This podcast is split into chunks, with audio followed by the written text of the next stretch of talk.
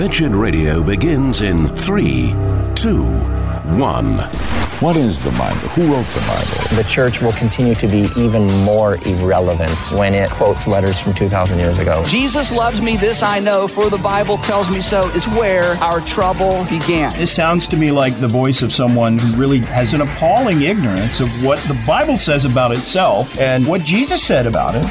It's time for Wretched Radio with Todd Friel. Was not going to do this.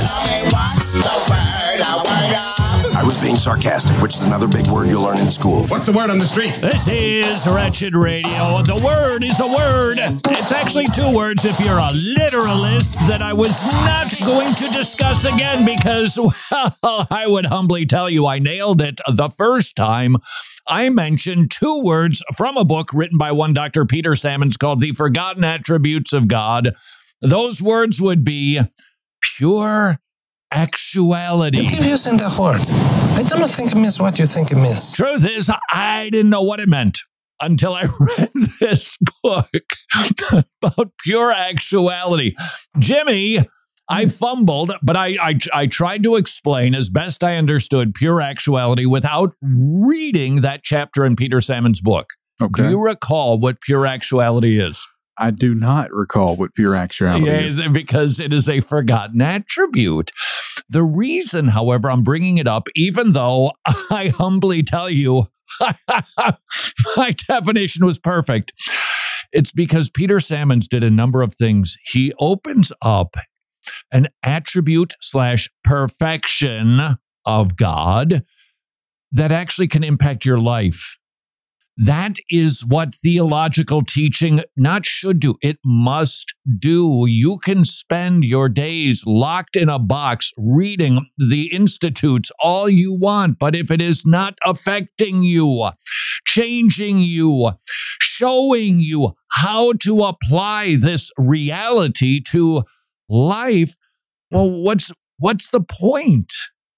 Theology must do more than simply amass information about God. So, Peter Sammons' teaching on pure actuality shows us how to do that. And this just might help you if you are facing a trial. Is anybody not? You've got a situation. You're, you're wondering what's going to happen. How is this going to work out? Things don't look so good. Let pure actuality help you the verse that is used primarily to support this forgotten perfection. Exodus 3, God said to Moses, I am who I am. I am has sent me to you. So here's pure actuality's definition God has, don't panic at this, God has no passive potentiality. Now, just hear the fellow out for a moment. You are going to hear some very lofty thoughts. And I, I don't know how your mind works when it comes to almost, almost philosophizing about God. Anytime you enter into the philosophical, well, we it's sort of did. I have a tendency to get a little lost, but hang in there because Peter Sammons is going to explain this lofty term, which is not going to remain to the heavens. It is going to trickle down to your world. God doesn't go from being potentially God to actually God. He doesn't go from being potentially real to actually real. Never does he become more or fully God because he already, it's just, it's all there. God isn't evolving, he's not improving, he ain't getting better. Can't. And Peter Sammons explains why. When we say God has no passive potentiality, we mean God is not becoming. He is. He's pure actuality. His state of being doesn't need to be advanced, nor is it even capable of being advanced. Whatever has potentiality, it needs to be brought into reality by something else outside of itself. Since God is the ultimate cause of all things, there's nothing in him to be actualized. He doesn't have potential waiting to enter the ring. Somebody to give him the cue so that he can show us a new perfection. Nope. He's actual, not potential. Sounding lofty? It's because he is. God is different. God has the potential to do whatever he wants, but he does not have the potential to be anything other than what he is. he has the power to create other things, but he doesn't have the power to exist in any other way than he does. He's not potentially God, he's actually God. If God were to change, he wouldn't be God. Because if he changed for the worse, he would become less than what he is, which would be no longer God. Flip the coin. If God were to become better than what he already is, we would say that he was not previously perfect. In other words, that he wasn't previously God. And obviously, those notions aren't compatible with the God of the Bible. All creatures can be non existent, but they have the potential to become non existent. At the very least, God cannot not exist cannot exist and God cannot become any better. Let your mind wrap itself around that thought as best it can, which it can't because it's an infinitely big thought. But let your brain go there. God is actually God, not possibly God. God isn't going to become a better version of himself. He's not going to become non existent. He's the only necessary being that there is. Everything else is contingent, everything is dependent on God. He existed always, and He gives life existence to everything else. All things exist because of Him. Nothing would be made that was made, John 1. God is actual, not potential, or dare I say, possible now as best you can to try to um, think on those thoughts that that God is ideal in every way. He's never going to improve because he's he's already the best that there everything about God is there. You say that's interesting. How does that help me? Peter Sammons returns to the verse that supports this ideal of God's lack of potentiality, that God is pure actuality. I am who I am. Remember the setting? Moses, big trouble on the horizon. And God tells him who he is. Why did God do that? Just to share his nameplate so Moses would know how to address him? No. He was giving Moses encouragement.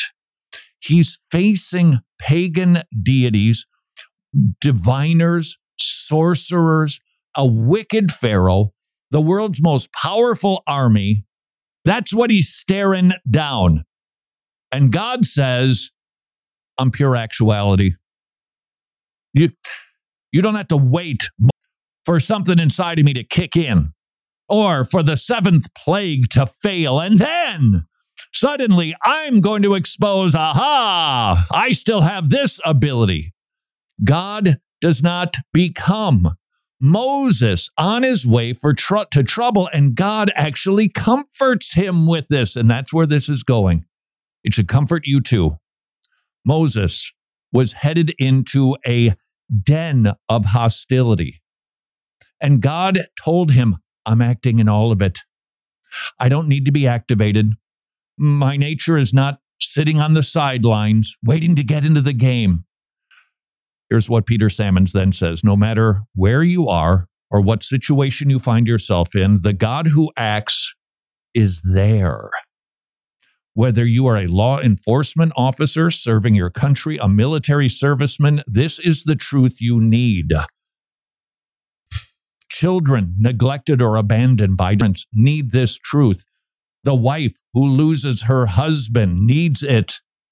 It offers hope in every contingency of life. It is the truth Moses needed, and it is what you need in your tough situation today. This is application. This is, this is bringing theology now from head to heart from Sammons. This simple declaration of the pure actuality of God was designed to put God on vivid display as a radical contrast between the lifeless pagan gods of Egypt and himself. He alone lives. Furthermore, this God can provide tender comfort and support in the midst of turbulent trials. He's always there. He's always fully active. He can be trusted. He is always loyal to his promise.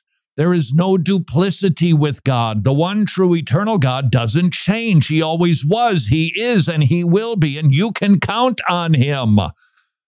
Moses was dealing with the God who consults nobody, always active, never reactive.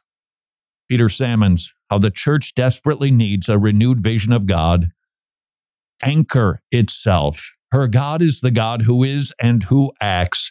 He didn't plan history, He pervades it. He's the chief actor on the human stage. The description of God tells us about the appropriateness of the God of Scripture for every age. He's the answer for Gen X, millennials, and those in Russia, China, or even Islamic controlled countries. That's your God.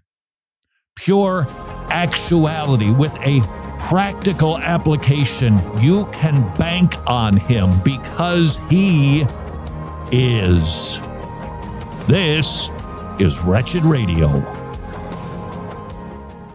Like the Pointer Sisters, I am so excited and I just can't hide it. The Masters Academy International is embarking on a bold new program to distribute Bibles internationally. There are oh so many wretched people who love to give to ministries who are giving out Bibles, and the Masters Academy International is going to start doing just that in the Philippines, but they don't want to give out just any Bible to just anybody. They're going to give away John MacArthur study Bibles to Christians who cannot afford them in a local Bible teaching church. Can you imagine the impact? How much do you love your MacArthur Study Bible? For $25, you could put a Bible into the hands of a believer in the Philippines. I'll do the math, it's not tricky. Four Bibles, $100. Maybe you could commit to giving a Bible a month to a believer in the Philippines. Please visit wretched.org slash Bible, wretched.org slash Bible to join the Masters Academy International.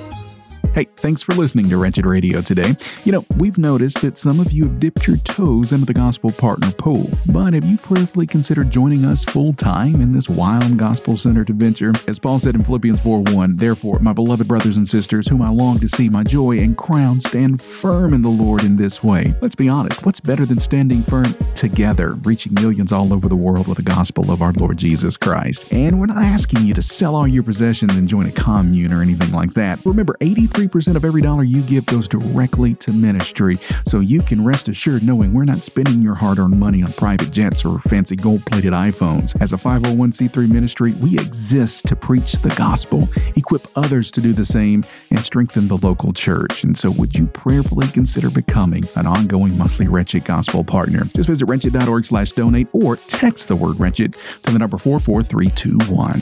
Wretched. Amazing grace, amazing gospel. Busy, busy, busy. Last year, Preborn Ministries provided over 92,000 ultrasounds, 54,000 babies were saved, 69 ultrasound machines were placed, 10,000 people responded to the gospel. Preborn Ministries very busy, saving babies, saving souls. Would you please consider partnering with Preborn Ministries? $28 per ultrasound. Five ultrasounds, $140. Yes, they are expensive, but they save lives. And Preborn Ministries uses good equipment with trained specialists, which is why the success rates are so staggeringly high at saving lives with preborn. Please consider supporting preborn at preborn.org slash wretched, preborn.org slash wretched. Know your church fathers. Tertullian was a well trained Greco Roman philosopher when he converted to Christianity, he used his great learning to vigorously defend Christianity. Tertullian rejected secular philosophy and is famously quoted as saying, What hath Athens to do with Jerusalem?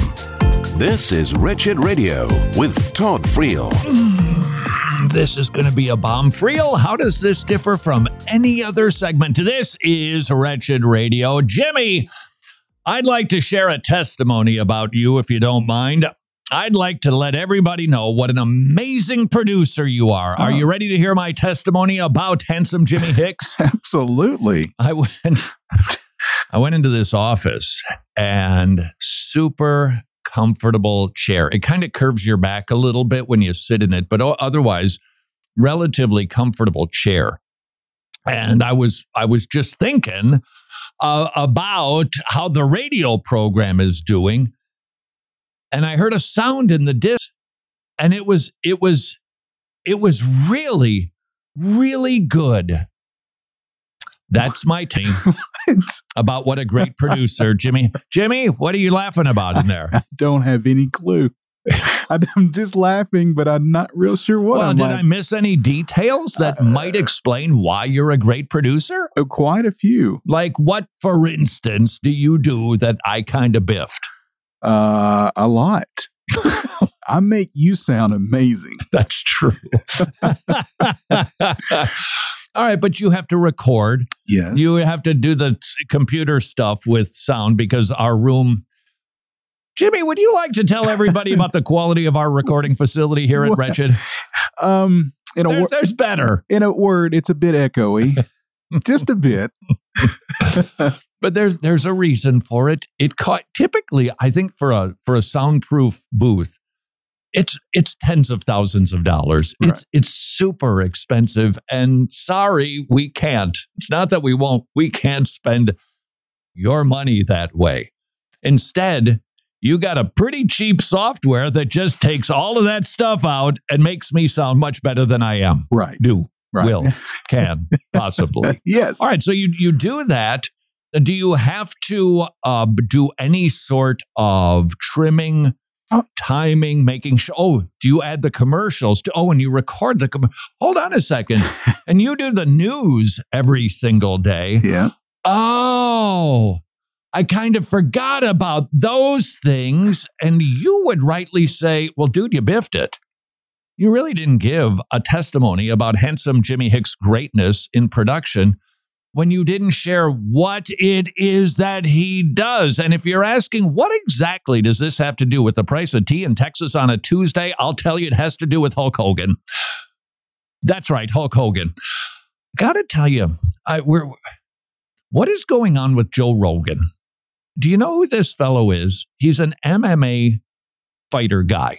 Uh, you know, I don't want to turn this into sports talk. He's the announcer. Oh, he's it, but it, he does it himself, doesn't he? I think like for fun, but not professionally. He looks just, like he could. Just the announcer. Yeah. he he could beat me up with his words. Oh, I'm sure. basically, and I think he owns a gym, and he's he's changed in my estimation. We're making a video about this. It'll be posted very shortly on YouTube, and and you'll hear it for yourself. He used to be hostile toward God. And now he's asking questions, not just as an interviewer. Anybody can do that. You could sit down and interview a, a liberal Democrat and just ask questions to get information. But that's not what Joe Rogan is doing. Tell me, on that day when you became a Christian, what what exactly happened? What was what what, what was going on there? Did you did you hear something? Did what did you feel? Now those I'm sorry, those are seeking questions. I'm not saying that he's seeking after God. I'm, he's trying to sort things out. And Hulk Hogan gave his testimony, and it didn't include any details about God, his promises, his work, his character and nature, of Hulk Hogan's depravity, God's right response to our wicked, abominable deeds committed against him. Nothing about Jesus Christ dying on a cross, receiving the wrath that you and I deserve, dying, rising from the dead. None of it was there. It just wasn't a testimony. And everybody's everybody's very happy about Oliver Anthony. It's called The Rich Men North of Richmond. It's become an internet sensation. It has fair amount of vulgarity inside of it. Nevertheless, it seems to have captured the zeitgeist du jour. And this guy has been catapulted into prominence, and he actually appeared on Joe Rogan's program. And Joe Rogan again asked him, "What? Tell me, I, I he, the man is is trying like give me, I I need the info so it can happen to me." But he didn't get it. Didn't hear anything about God and his settled determination to make sure that every score is settled. And I knew that I would be on the receiving end of that justice. And I heard that he so loved the world, he sent his son to die for sinners so that I didn't have to. That's when I fell to my knees. I repented and put my trust in Jesus Christ. None of that. None of it there was another opportunity that was just sitting up on a T. I see these testimonies. If you go watch testimonies, most of the time, you're not going to hear what is needed for somebody to get saved. Testimonies can be so evangelistic. I know that there are some people who kind of poo poo testimonies. Well, that's not sharing the gospel. Well, it can be if you actually share the gospel. I wonder if those critics maybe they're they're critical that way because they've never heard a testimony that includes all of the necessary components for somebody to go, wait, that's the gospel? Typically, what do we hear? Well, I was sad, I was blue, didn't know what to do, but then I'm I just felt God's presence. And I just I haven't been the same since. And most evangelicals say, ooh, ah, but that just isn't a testimony.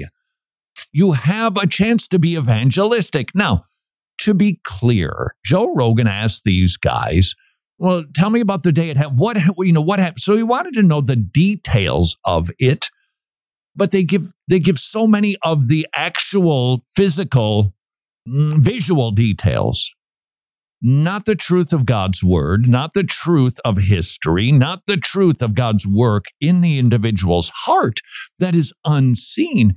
You can give some of those details. It's okay. That's not, but those details are window dressing. They're, they're not the guts of a Christian testimony. If you ever have a chance to give a reason for the hope that lies within you, might I encourage you to remember Jimmy, I've got this trademark, so just you can warn people don't even think about using it. You'll be paying me. Like some people trademark the word purpose. I'm not insinuating anybody in a Hawaiian shirt in particular. I'm just saying, here's my acronym who, who, what, what, what. Who, who, what, what, what. You remember that? And you'll cruise through your testimony. Who is God? Who am I? What do I deserve? What has he done? What should I do in response? That's it. And you've given a testimony. I saw the Granger Smith fellow, Jimmy. Yes. He was asked for his testimony. Bada bing, bada boom. But he gave it. about two sentences, he nailed it. Mm. I mean, no, it could have been drawn out. He literally two sentences. It was I, I, understood my depravity, the sin, de- the sin nature that condemns me, and that Jesus Christ died for me while I was sinning. He rose from the dead, and God will forgive my sins upon placing my faith in Him. Boom! The bing, ding! There it is. Who, who, what, what, what? Might I just add this regarding the window dressing? Don't have so much of it that the gold gets covered up in the dross. I'm not sure that was the correct use of any of the metallurgy, but don't don't have so much of it that it's it's it gets lost in the shuffle. And always guard against the the big kaboom stuff and the very subjective nature. I just I just knew it was God. I just knew it. I just felt it. I just knew and he was just telling me. I just knew that this had to be Well, how no, actually there was another fellow who gave his testimony, and Joe Rogan said, Well, how do you how do you know that dream was given by God? Well, I just know. Okay. Well, now somebody has to trust the testimony of a guy who had a dream, as opposed to eyewitnesses who saw the Lord Jesus Christ. That is the message that we need to proclaim. So be careful that you you can color your story. It happened like this. But the star of the show shouldn't be the details. The star of the show must be Jesus Christ. Leave Jesus ringing in their ears when you're done with your testimony. So that the, in fact, I would I would say this. If you give your testimony to a hundred people and nobody's agitated, you probably biffed it.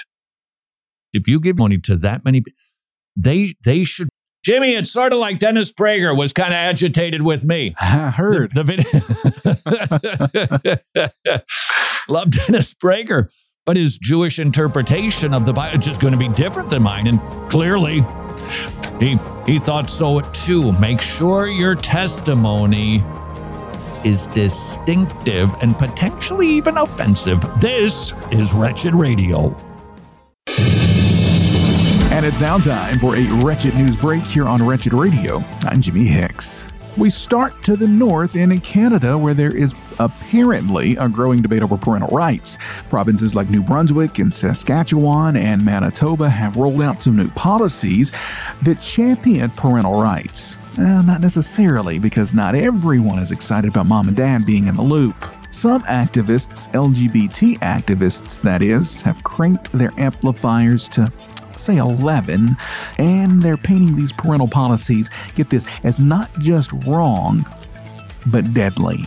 That's right, knowing what your kids are learning, they say, is lethal However, Prime Minister Justin Trudeau and his administration are backing the LGBT activists. They've actually gone as far as to criticize anyone who disagrees with the LGBT activists as pushing vulnerable children toward a higher rate of suicide. Ah, you talk about a self defeating argument if I've ever heard one.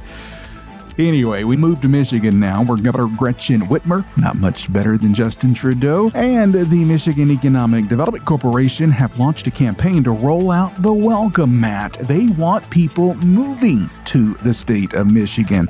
The catch? Well, this new campaign is targeting conservative states and it touts Michigan as being a bastion of reproductive freedom, basically a haven to murder your children. So, if you live in a conservative state that has banned the murder of innocent unborn children, well, Michigan's rolled out the red carpet. They say, hey, come on.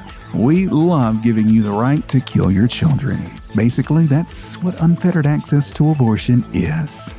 But we switch gears to a more common sense state, at least for now. The state of Texas, that is, where the Supreme Court has greenlit a ban on transgender surgeries and hormone treatments for minors. Governor Greg Abbott signed the law back in June. The Supreme Court has now said it can go into effect. Texas now stands as the largest state in the country, because it is the largest state in the country, to say maybe let's not make irreversible life altering decisions before you can drive. And out of Nicaragua, where the country's Marxist government has seized control of a Catholic university. And in doing so, six priests have been evicted, and the institution has been renamed because apparently it was, quote, a terrorists center. And the move has been criticized by pretty much anyone with a conscience. I'm talking alumni to this particular university, all the way to the United Nations. No one sees this as making any type of sense. And last but not least, NASCAR, the pinnacle of diversity, right? Well, they finally removed a racial requirement on their diversity internship program that was pretty much blatant illegal discrimination. That's been today's Wretched News Break. More Wretched Radio is straight ahead. I'm Jimmy Hicks.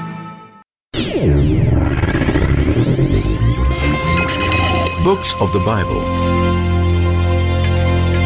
John, the beloved disciple, author of the Gospel of John and Revelation, also wrote three epistles. In this first epistle of John, the apostle has one main concern that we may know if we have eternal life and if our faith is genuine faith. If you want to know that you have eternal life, turn to 1 John and see what he has written for you. This is Wretched Radio with Todd Friel.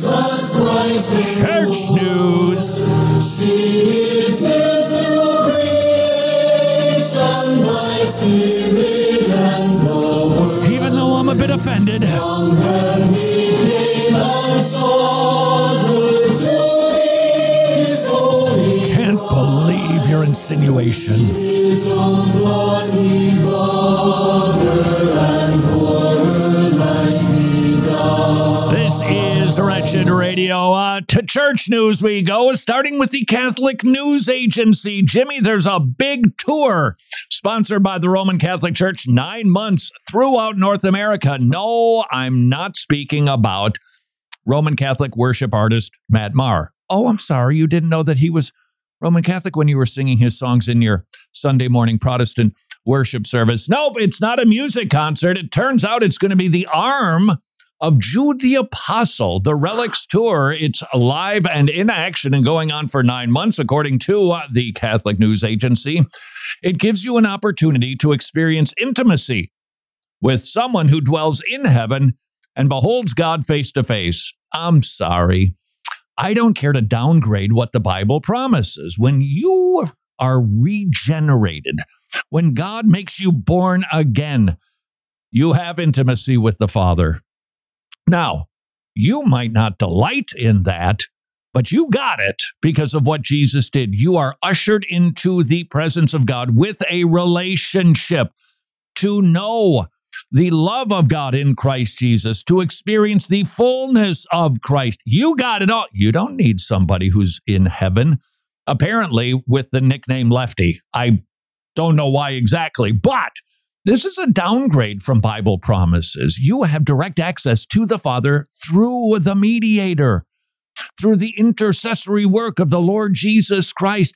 You talk directly to God, not through somebody who would be grieved to discover that his arm is touring the United States so that you can receive his blessing and entrust him with their petitions.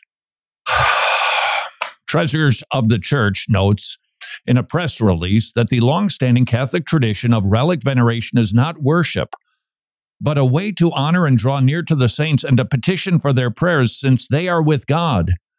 I'm sorry, you can call it veneration, but when you kneel down, you bow down. When you kiss the box that holds the arm of somebody who died a couple thousand years ago, uh, by any other name, that looks like worship. According to this article, they say that the apostle Jude was the same as the Lord's first cousin.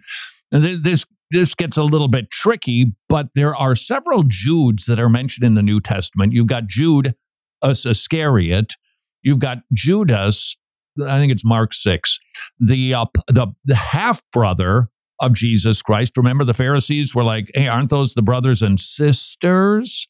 They, of course, would be half brothers and sisters, the Roman Catholic Church, in an effort, apparently, I don't understand why exactly, to maintain the pureness of Mary, claimed, oh, no, no, no, she didn't have any other kids. They're just cousins. Well, no, that's not the word that is used in the New Testament. They were half brothers and half sisters who didn't believe in Jesus. Judas the Apostle, now that was Mark 6. Judas the Apostle, no, Judas the Apostle is listed separately from the brothers and sisters because the half brother of Jesus didn't believe in him. He wasn't following Jesus around. Now, we do have stories where they did bump into their half brother Jesus. Remember, goading him to go to Jerusalem? Hey, if you want to show yourself to be a big deal, that's the place to go. Those were not words of faith they stood outside of a house where he was preaching to take him home because they thought, what he's saying is good. it was the death, burial, and resurrection that changed their tune. Jude and James, another half brother of Jesus Christ, wrote two New Testament epistles. And I got to tell you, Jude would be grieved if if he knew that supposedly his arm, which according to this report, that the Apostle Jude was martyred in Beirut several decades after Christ's death and resurrection, but his body, supposedly, was transferred to a tomb in St. Peter's Basilica centuries after his death. That sounds that sounds airtight to me. His arm was subsequently removed uh, and placed in a reliquary in the shape of a priest's hand giving a blessing. Downgrade. What a shame. And how tragic it is. Sorry, how tragic it is that you would think that the only reason I shared this story was so that I could play this old bitch. Hello, this is Bob Athelstan with Relics, Relics, Relics, Can't your source believe it. sacred Christian relics. We carry a wide assortment of relics for all purposes, from earthly miracles to heavenly rewards. Right now, we have a special on the one of a kind skull of John the Baptist. Choose from child, teen, or adult. Hurry fast because quantities are limited. The first hundred people who call in to order the blessed skull of John the Baptist will receive a two inch by two inch piece of the actual cross. Free. Hundreds of thousands of satisfied customers have attested to the miracles happening in their lives since they have owned these palm sized chunks of the real historical actual cross that Christ himself was crucified on. Pick up our catalog or visit us on our internet site. While you're there, be sure to order our Holy Plate and Chalice dinnerware. Use it the one and original Last Supper. Available in 10 and 20 piece sets. Remember, here at Relics, Relics, Relics, our motto is you don't need grace when you've got sacred relics, always at fair prices. Despite your insinuation, insinuation, insin, that would be an accusation and insinuation put together. That is an actual word because I'm a talk show host and I just used it, and we don't make mistakes because we're never talk show hosts. Can't recall if I ever shared this, but it's because I actually get to be in St. Paul, Minnesota after the state fair, which is a big fat bummer.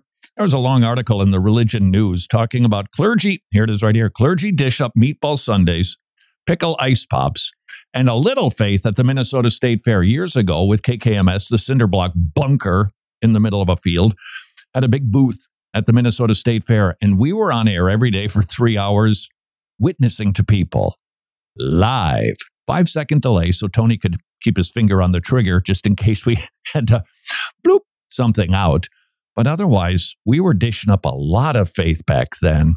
And the article, interestingly, says the reason that these people are a little on the down low is because 1981, the U.S. Supreme Court ruling found that fairs could restrict the Hare Krishna Society from distributing literature about their faith.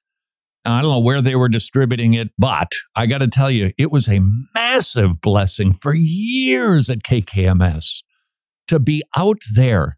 We went all day, we afternoons and evenings preaching the gospel. This article reveals, well, they're just serving pickle ice pops.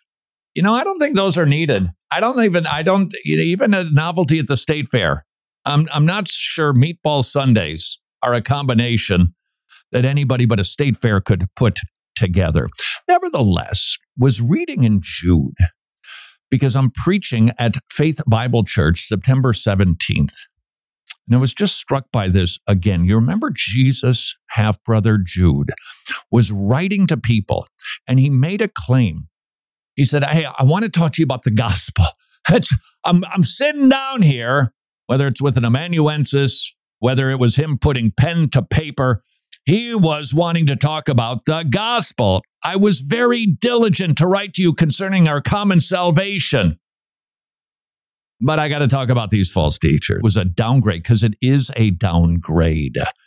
Listen to this man's heart. This is this is almost a bookend. This would be a, a, a bit of a perhaps a literary device where you say the same thing up front as you do at the end, and then everything in between kind of has to do with that.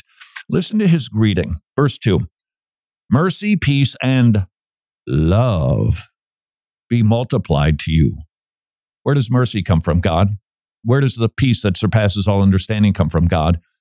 Where does this love come from? Not a friend, an acquaintance, a relative, a spouse. God wants it to be multiplied. This, I want this to be multiplied in you. And then he deals with, oh, fine, I got to deal with these wolves. And he goes about the business of talking about them in really severe terms. But you, beloved, building yourself up in your most holy faith, praying in the Holy Spirit, keep yourselves in the love of God. Jude wants us to keep ourselves in the love of God, not just to check a theological box. Yep, I did a word study on agape. I totally get what it means. It's an affectionless sort of self sacrificial love. There's an increasing number of scholars who are debating that. Nevertheless, just because we can say it, that we can pass a test, doesn't mean that we keep ourselves in it and know it. Look forward to seeing verse 17th at Faith Bible Church in St. Paul, Minnesota. We won't be dishing up a little faith, but it won't be on a stick or deep fried. This is Wretched Radio. I know how you're feeling at the thought of switching from traditional health insurance to Medi-Share, which is affordable biblical health sharing. That's a big decision, and it can be kind of scary, which is why Mrs. Friel and I researched Medi-Share and determined yeah, we can trust this ministry. Christians paying for the health needs of other Christians. It's a magnificent ministry.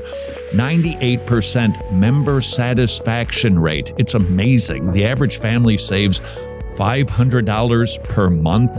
If that sounds intriguing, and I hope it does, please do your research.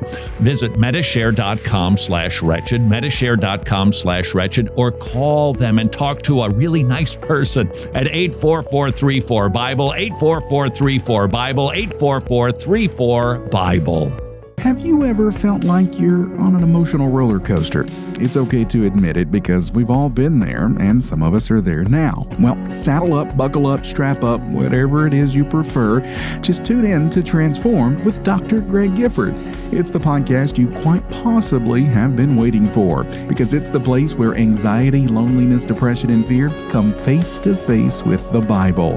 And don't expect Dr. Gifford to just read Scripture. No, he wrestles with it and applies it to challenges challenges we all face. Trust me, this podcast, it's a game changer. And it must be for me to say game changer because I loathe that phrase. But that's exactly what Transformed with Dr. Greg Gifford is. It'll help you and it will empower you to help others too. You'll be throwing out biblical wisdom like you're in Solomon's court. New episodes, they drop every Saturday morning at transform.org slash podcast or wherever you usually listen to podcasts. Trust me, you'll be glad you listened. Ah, some good news. Two encouragements from the Tomorrow Clubs. They have hundreds of weekly kids' meeting clubs in Eastern Europe, but now they've expanded to Africa and the kids are swarming the Tomorrow Clubs. They have never seen greater attendance than the hundreds of new clubs that they are opening up in Africa. That should encourage all of us. The gospel is going forth and reaching kids in unreached places. Encouragement number two Would you like to become a Tomorrow Clubs ministry partner? Your support will help the Tomorrow Clubs open up even more Tomorrow Clubs and reach even more kids with the gospel. Please consider becoming a ministry partner at tomorrowclubs.org slash wretched, tomorrowclubs.org slash wretched.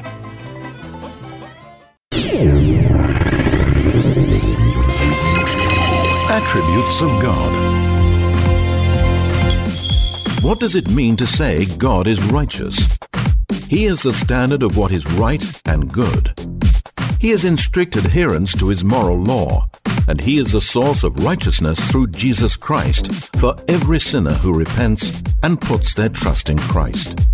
This is Wretched Radio with Todd Friel. As long as you brought up the subject of Jude, this is Wretched Radio. The half brother of Jesus Christ wants you to know the love of God, to keep yourself in the love of God, that the love of God might be multiplied in you.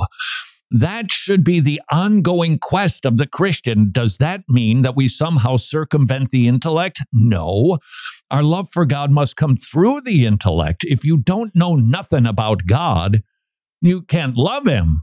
You've got to learn about Him, but you've also got to meditate on these things, think about these things, remember these things, call these things to mind so that You're secure in the knowledge God actually has a love for you. Please notice that prepositional phrase, for you. This is not some sort of generic mood that exists in the cosmos. It is very personal. God loves you.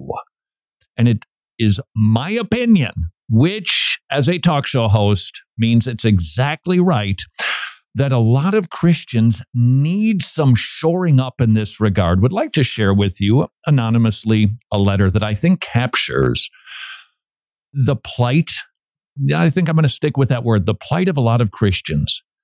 They they they thought they were born again. They love Jesus, but something's just kind of not right. Let's see if this email helps all of us perhaps apply what Jude wanted us to know. Thank you for your response. So, the past few weeks now, I've been struggling greatly to the point of despair and the fear of being a false convert. I got to stop right there. If that describes you, I am not the one who gives the final stamp of approval on the, the salvific faith of an individual. That's God's job.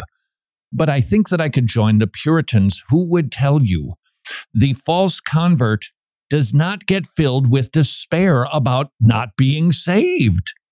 With the fear of being a false convert, this, this person writes, you, a false convert doesn't fear they're a false convert.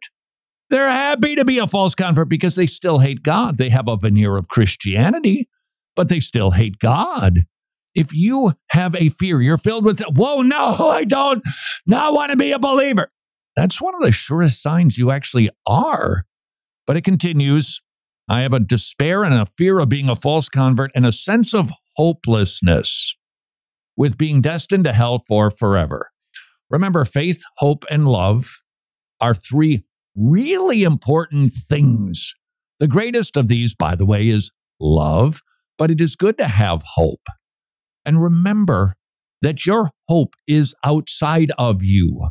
If you are feeling hopeless, it, it's, it's not because you actually are, but it's because you're probably listening to yourself and not believing what the Bible says about where your hope resides. Your hope is in heaven.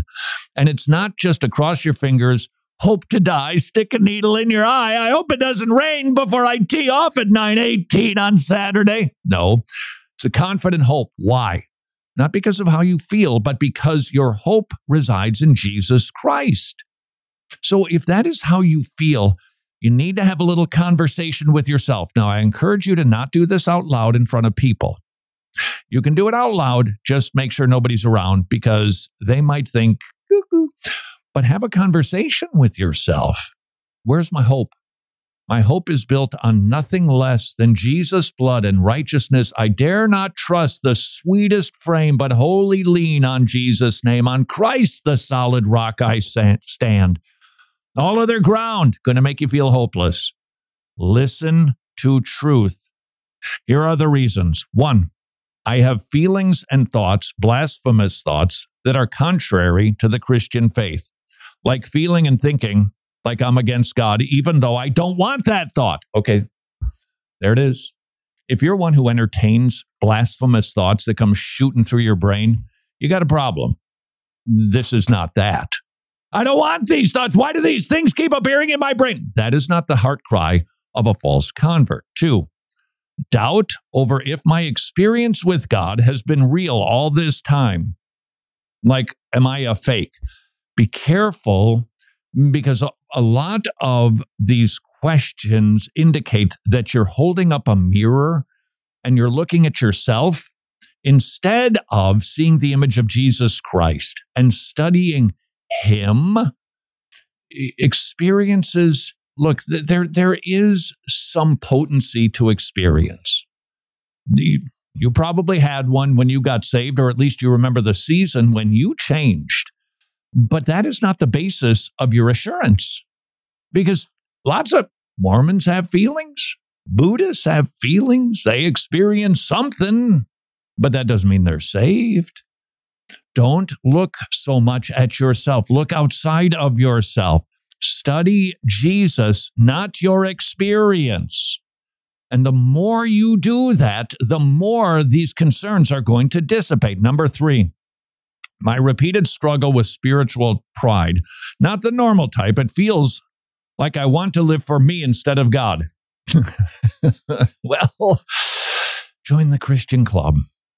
That's our flesh. It's not our old nature. That's gone. We have a new nature, but we have this carcass that we lug around that still wants me to reign and rule. That is a a sinful propensity that lingers inside of your members. That doesn't mean you give in to them. It doesn't mean you don't go to war with them. It doesn't mean you don't mortify them, but it doesn't mean you're not saved. It, it means that you're in the spiritual battle. All of this language we could put into militaristic terms. This individual's fighting at war with, I don't want, I, I want this out of my brain. Those are all the marks of a Christian. I've also struggled with the feeling of just wanting to sin. Not a specific sin, but just to do what I want. I don't know where these feelings are coming from. All right. If if you are similar to this individual who's writing, write out how you're doing in your walk. Write it out. You see feelings regularly used, that would probably explain your issue. You're operating under the banner of how you feel. You need to operate under the banner of truth. If God says you are His, that's the end of it. You say, I, but I don't feel like that. And that's going to separate you from the love, love of God that is in Christ Jesus when nothing else can.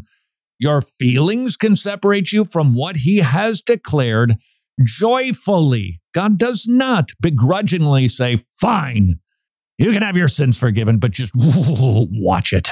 No, joyfully granting forgiveness, willing, running to the prodigal. That, that's God's lavishing of grace on you. And if He says you got it, your feelings, well, quite honestly, they need to be corrected, but they don't, they don't mean much when it comes to the status of your salvation. Listen to the language. I all caps don't want to feel them or even think about them. All I want to do is just love God for what he has done for me in Christ. Does that sound does, does, does that resonate with you? It does with a lot of Christians. Might I suggest your ticket to ride the train of victory to the land of joy is, is, is to turn your eyes upon Jesus. Turn your face away from yourself. Quit looking at you. Look to him and study him. And what do you see? Now, you don't have to imagine, and, and you don't have to read Jesus calling. You, you, you've got a Bible where Jesus actually speaks. You get to hear the words of Jesus. You want to read something really like scary?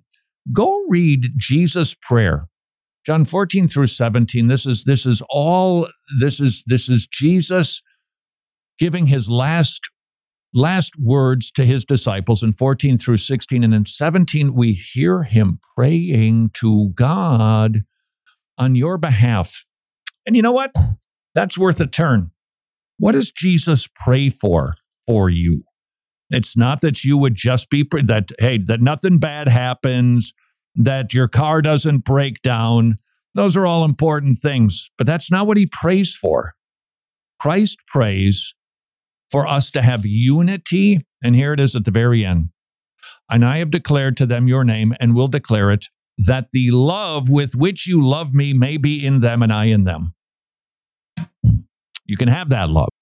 Where do you find it? Right there in that book. Read it, trust it, savor it, dwell on it, linger over what he did, that every step he took was in the direction of the cross for your sake and for his glory. You're in your redemption story. You are the benefactor of everything you read about Jesus. You get all you get all of that. You get the one to whom children flocked. They they wanted to be around this guy. The, the crowds gathered around just to hear this man's words, and you can hear them too. Study the Bible, study Jesus. Turn your eyes on Him. Stare long in His wonderful face, and your lack of assurance, your dopey, blasphemous thoughts, they will dissipate. And until tomorrow, go serve your King.